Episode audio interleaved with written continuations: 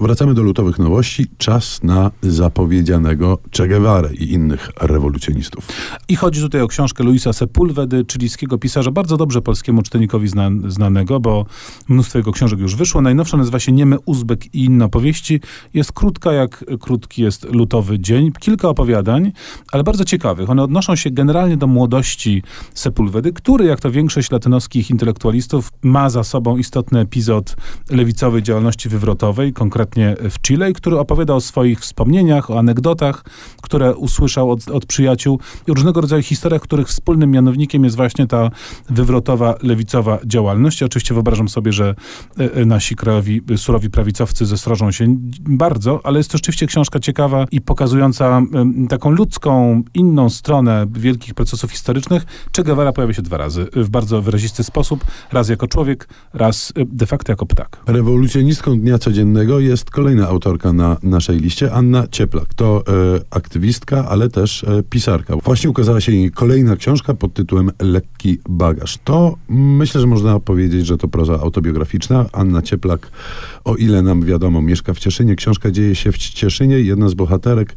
książki jest założycielką fundacji, która zajmuje się różnymi społecznymi problemami, którymi zajmuje się również autorka, więc na pewno tu jakieś osobiste doświadczenia autorki miały poważny wpływ na kształt tej powieści, która opowiada o życiu w Cieszynie, o układaniu sobie tego życia na początku e, dorosłości, bądź e, troszeczkę wcześniej, bo jedna ze ciekawszych bohaterek to młoda osoba, która w tą dorosłość dopiero wkracza. Mm, bardzo przyjemna e, lektura. Mnie najbardziej rozbawiły naigrywania się autorki z języka grantowego. Nie wiem, czy ty kojarzysz Tomku taki język grantowy, który musi się pojawiać no tak. właśnie we wnioskach i różnych, mm, i różnych innych tego typu doku dokumentach, to rzeczywiście jest koszmarna nowomowa. Y, zupełnie innym językiem, bo przyjemnym, ciekawym i literackim napisana jest nasza ostatnia y, propozycja. To powieść Kolor Milczenia hiszpańskiej pisarki Eli Barcelo.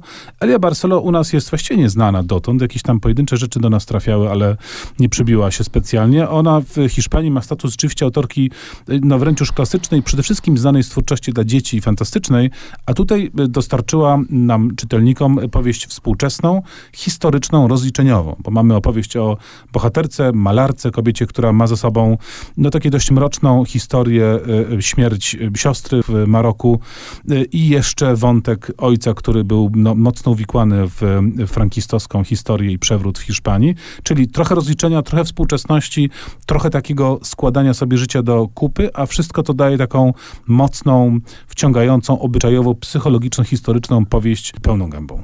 Lubimy powieści pełną gębą. Tymczasem wracamy na pustynię, od której e, zaczęliśmy. Pod osłoną nieba to ekranizacja powieści Paula Bowlesa, do której muzykę skomponował Ruichi Sakamoto.